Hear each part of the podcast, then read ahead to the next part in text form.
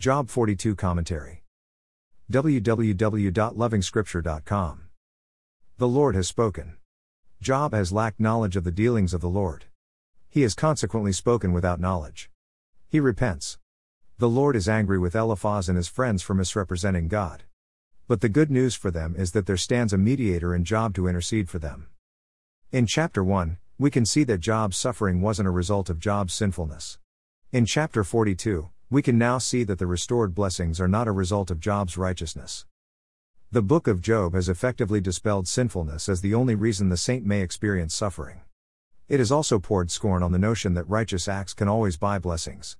The equation shouldn't exist, at least not for Job. The story of Job has the tone of Isaiah's suffering servant as recorded in chapter 53.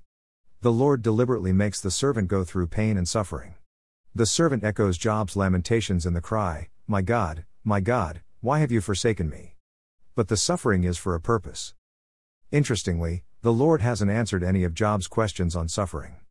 The Lord hasn't even made any reference to the reason why Job was subjected to suffering in the very first place. Of course, the reader knows, but Job will probably never know. All human questions disappear in the presence of the El Shaddai God.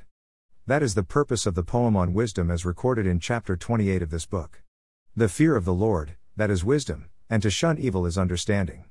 So we easily understand why the Lord doesn't attend to any of the complex questions that occupy the debate. They become extinct the moment the Lord shows up. The absence of Satan from the epilogue is quite strange. He is the reason for this book. He argued that Job would curse God if the Lord took down Job's material world. But Job didn't curse God in disobedience. Next came the argument that Job's life, as we know it, would be too important to let go of. If threatened, Job would give up his faith in God. Both tests failed. The scripture is telling us the story of Genesis from a different angle. Adam failed the test in the Garden of Peace and Tranquility, Eve being an important ally in disobedience. God is telling the world that there stands a man who won't fail this exam.